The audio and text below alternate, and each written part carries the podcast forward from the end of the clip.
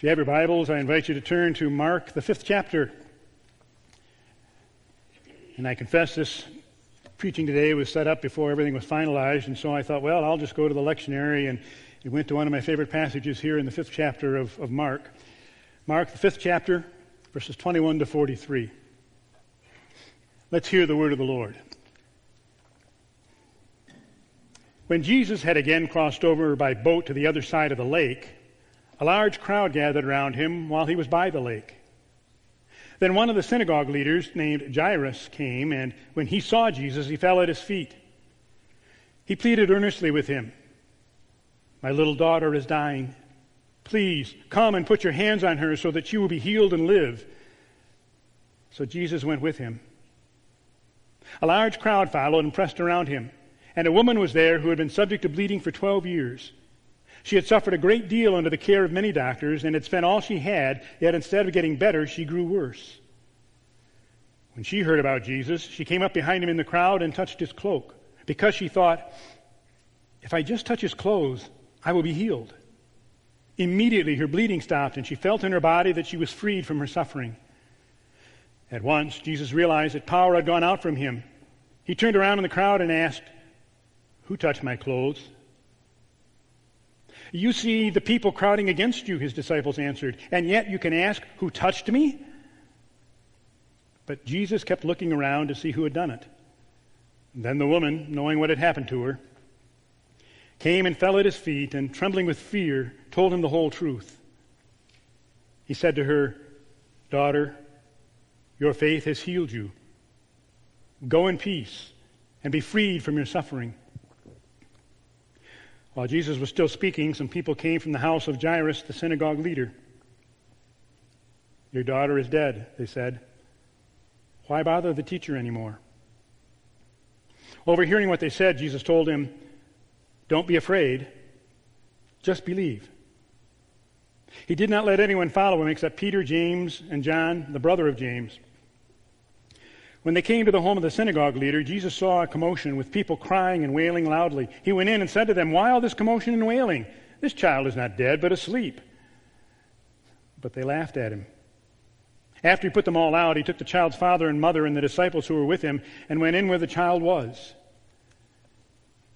He took her by the hand and said to her, Talitha cum, which means, little girl, I say to you, get up. Immediately, the girl stood up and began to walk around. She was 12 years old. At this, they were completely astonished.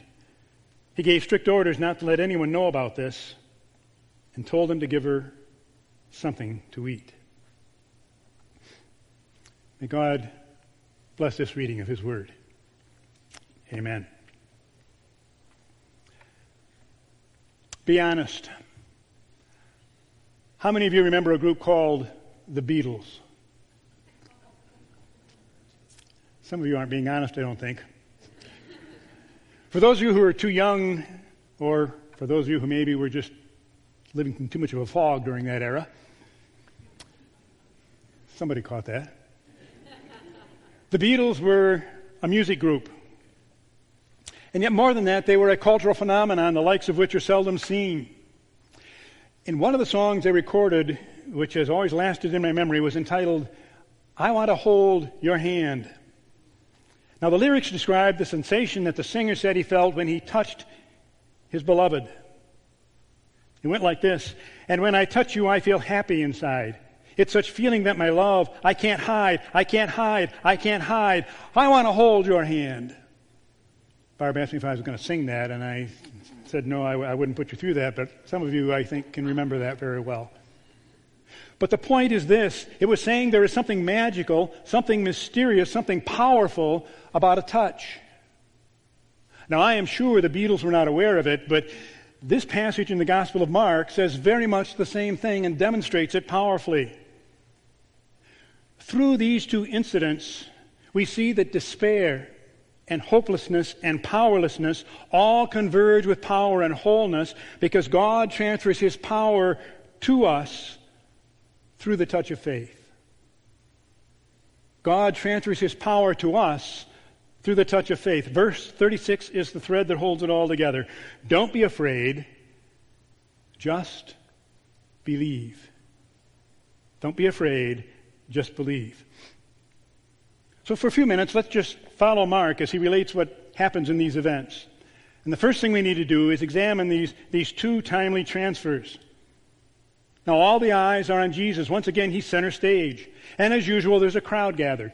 Some have come because they're curious. Some have come because they want to learn. Some have come because they want to judge him. But they're all there. In fact, let's imagine that, that we're part of, of that crowd.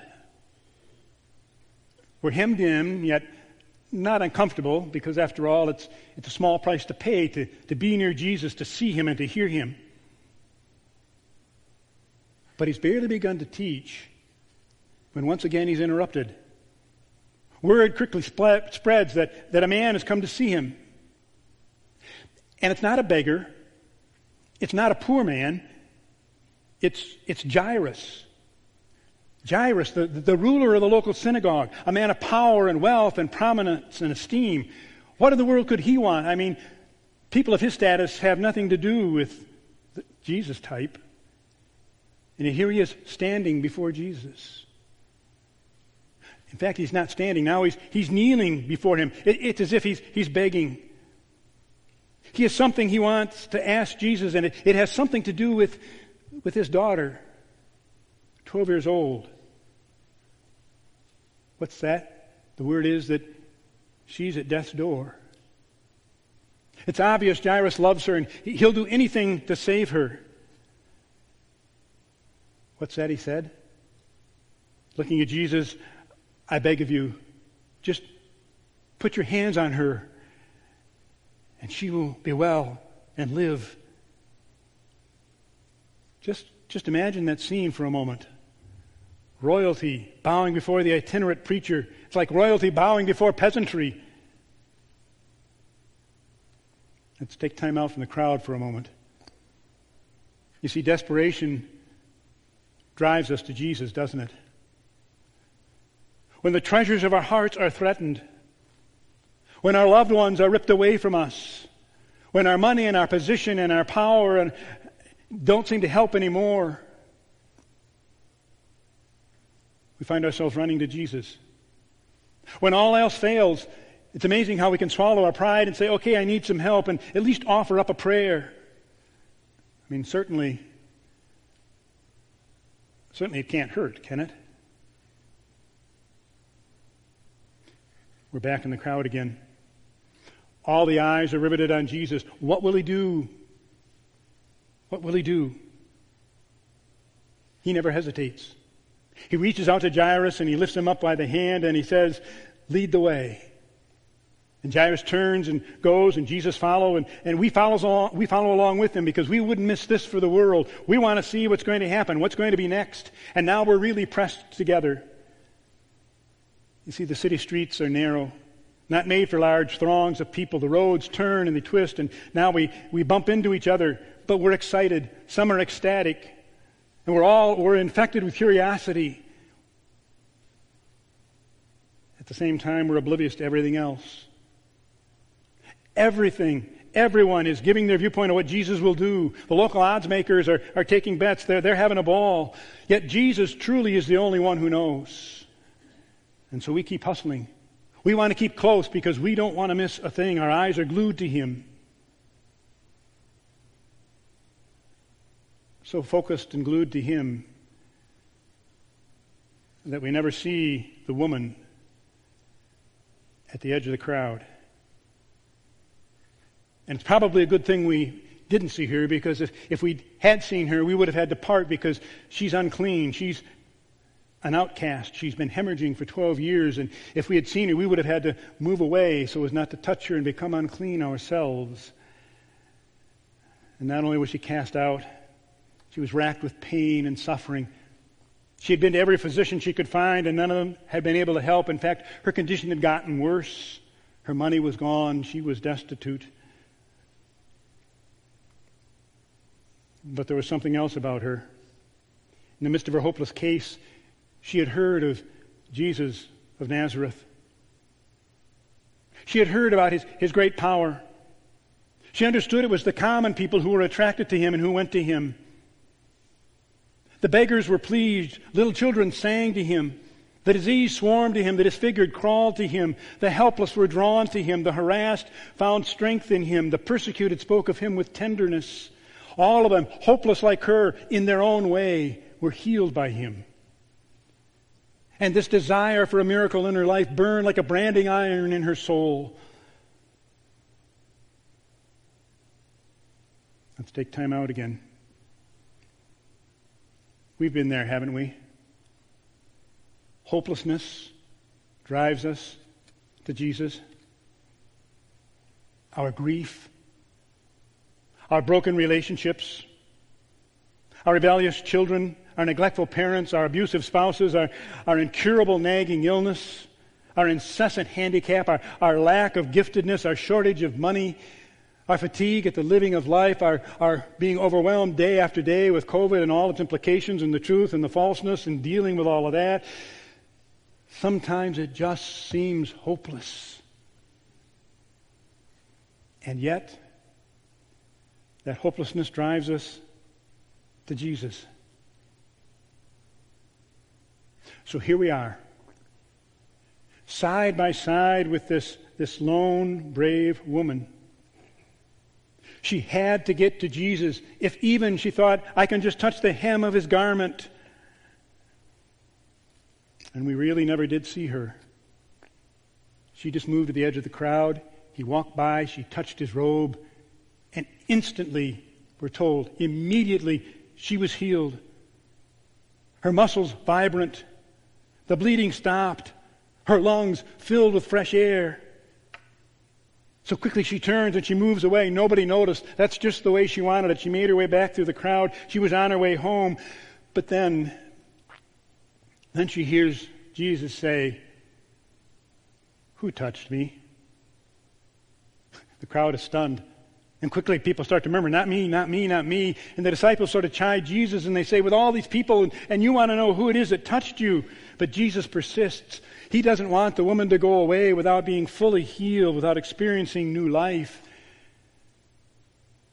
And Finally, the woman realizes she needs to go to him. She turns around and makes her way to him, and now we see her. In fear and yet in gratitude, she kneels before him and she spills the whole story of her life. And Jesus listens tenderly all the while knowing that Jairus' daughter is about to die. But he gives her the time and he listens until her story is done. And then he looks straight into her eyes and lovingly says, Daughter, your faith has healed you. Go in peace. Go in shalom. She's whole. She is whole, never to be the same again. And we're not sure how to react. Do we cheer? Do we applaud? Do we go greet her? Do we follow Jesus? But before we can even decide, another group of people are there, another group of messengers. They go to Jairus and tell him his daughter has died. And they say, Why bother the teacher anymore? We're all powerless. But Jesus overheard what they said, and he said to them, Don't be afraid, just believe. And he heads towards Jairus' home and we want desperately to follow. See, isn't it amazing? Powerlessness also drives us to Jesus. There's something about the confidence and commanding presence of Jesus that just compels us to go to Him on the slim chance that the power we lack is in Him. And well, you, you know the rest of the story. Little girl was raised from the dead. Power of Jesus had, had won the day. And so I ask you this morning, of what are you despairing? With what are you feeling hopeless? Where do you feel powerless? What is it that's driving you to Christ? Know this Jesus wants to hold your hand. And as you ponder and reflect upon those questions, consider what I consider to be four timeless truths that jump out from these encounters. The first is remember that Jesus' love is not particular. His love knows no boundaries. Think of that scene again Jairus and the woman.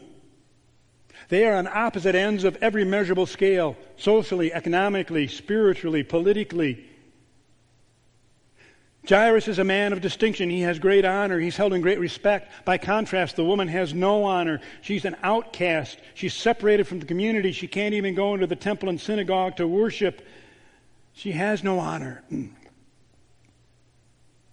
And then, too, Jairus, Jairus has a large household. He's a man of means. And this woman, nameless to us, has nothing. It appears the only things that these two have in common are they've heard about Jesus, they desperately desire healing, and they've run out of options. And in the midst of their need, before Jesus, they are equal. They are no different than all the beggars and all the cripples who have cried out to him. Yet Jesus responds to both of them equally. Both receive the healing that they seek. Jesus refuse, refuses to look on the outside. He looks on the inside, and what he sees is a hurting heart desperately wanting his help. Now, think about that for a moment. Every time we gather for worship, we are one. All the distinctions are gone your wealth or lack of it, your character or your lack of it, your status or lack of it, your popularity or lack of it. It's gone. It doesn't matter. Jesus is concerned with what's in your heart, and whatever despair, whatever hopelessness, whatever powerlessness you experience, it's okay to bring it to Jesus because His love knows no boundaries. It is not particular. And the second timeless truth is Faith is the antidote to fear. Again, I said the key verse is 36. Don't be afraid. Just believe. To fear is to worry about, be overcome by current circumstances or the thoughts of future possibilities. Faith is refusing to be caught up in those current circumstances and future possibilities and focusing instead upon Jesus as the psalmist said in Psalm 56 3, when I am afraid, I will trust in you. Now, notice something. Jairus said, Put your hands on her so that she will live and be healed. And the woman thought, if I can just touch him, just touch his clothes, I'll be healed. Just touch him. Almost sounds like magic, doesn't it? Just touch and be healed. In fact, it at times sounds to me like what we used to call televangelists, religious hucksters. You know the ones. they'd preach on television and they'd say to people, now, now just touch your TV screen and you'll be healed. Just send me a donation and I'll send you a vial with oil and you'll be healed, or I'll send you a strip of cloth that you can touch and you'll be healed. And we sit back, we shake our heads and say, it's nonsense. And yet some do it, and some of those who do it are healed. Could it just be that in them Jesus saw an action, not a fear, but a belief? And yet, you can say, yeah, Curry, but not everybody's healed. My spouse wasn't. My mother wasn't. My child wasn't. My friend wasn't. You're right. But let's think about that. Both Jairus' daughter and this unnamed woman eventually came to a point where they weren't healed either. We'll all face that day. So, what do we do with that? Someone explained it this way Evil, sickness, and the death of little children continue to exist in our world. Not every touch heals. And those with faith still hear the dreaded word from the doctor, Your little girl is dead. This passage does not offer any explanation for why a loving God allows evil to continue to exist or why the inexplicable still occurs. It does affirm that God is on the side of those who suffer and are stricken by grief. A miracle does not occur in every disastrous situation, but it does not lessen God's power to save. The miracle of the healing of emotional pain is no less miraculous. Then listen. If God intervened in every situation, we would never have to exercise faith. Shadrach, Meshach, and Abednego expressed the only kind of faith that carries us through any and all tragedy when they declared to their tormentor, and this is in Daniel 3, if we are thrown into the blazing furnace, the God we serve is able to save us from it, and he will rescue us from your hand, O king. But even if he does not, we want you to know, O king, that we will not serve your gods or worship the image of gold you have set up. You see, it's the existence of faith that counts, not the results of faith. One of the lowest points in the life of reformer Martin Luther occurred when his beloved daughter Magdalena, age 14, was afflicted by the plague. Broken-hearted, he repeatedly knelt down beside her bed and cried out for God to relieve her from the pain. And then she died. And as the carpenters were putting the last nails into the cover of her coffin, it is said that Luther cried out, Hammer away! On doomsday she will rise again. Don't be afraid. Only believe. Whatever your anxieties, whatever your fears about your situation or your future, don't be afraid. Just believe. Faith is the antidote to fear. And here's the third timeless truth human touch has the power to arrest Jesus. It is the touch of faith that always stops Jesus in his tracks. Over and over again, he stops his preaching, he stops his traveling, he stops his teaching to respond to somebody who has reached out and touched him. So you need to touch him. So many people throng around Jesus, but they never touch him. So many people come near to Jesus to listen to him, but they never touch him. Thronging around Jesus will not save you. Coming near to Jesus will not heal you.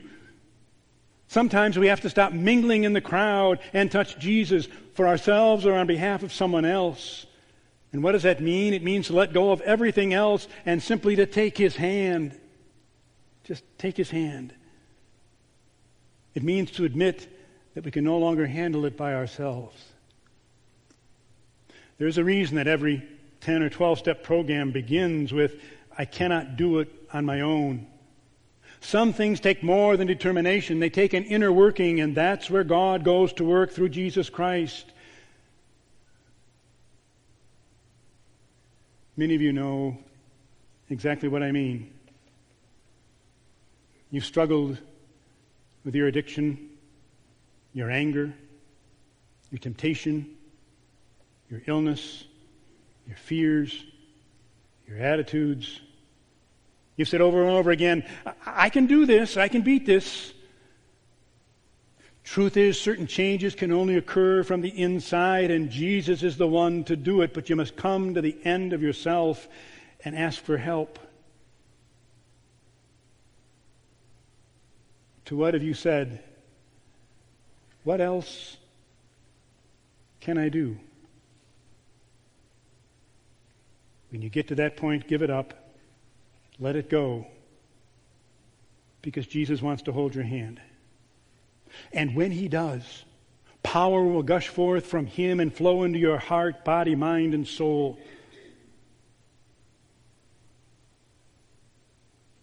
And here's the fourth timeless truth Jesus desires a long term relationship, not a quick fix healing. We have developed such a quick fix, fast mentality. Here's what I want. I want it now. Give it to me now in my way. Nothing less, nothing more. And it may be that Jesus will do it in that way, but he wants so much more than that. Jesus wanted the woman to tell her story so he could completely change her life. Jesus wanted to go to Jairus' house so he could touch his daughter and give her new life, to transform her life. Make no mistake about it. Jesus wants to hold your hand because he wants to heal you. But more than that, Jesus wants your heart because he wants to fill it. And Jesus is concerned with your present moment, but he's more concerned with your future moments. He wants a long term relationship, not a momentary contact. Jesus wants to hold your hand. I urge you this morning to reach up and take it, receive his power. Don't be afraid, just believe. Go ahead. Take his hand. Let's pray. Lord God, it is so hard in the midst of our pride to admit when we need you. Help us not to fear, but to believe. And even now, here in this sanctuary, or those listening online now or later, there are those who need to reach out, to let go of their despair, their hopelessness, their powerlessness, take your hand. And Lord, as they take your hand, send your power in them and through them and make life new.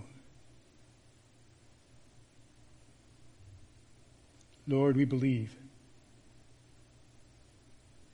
Help our unbelief. Through Jesus Christ our Lord, we pray. Amen.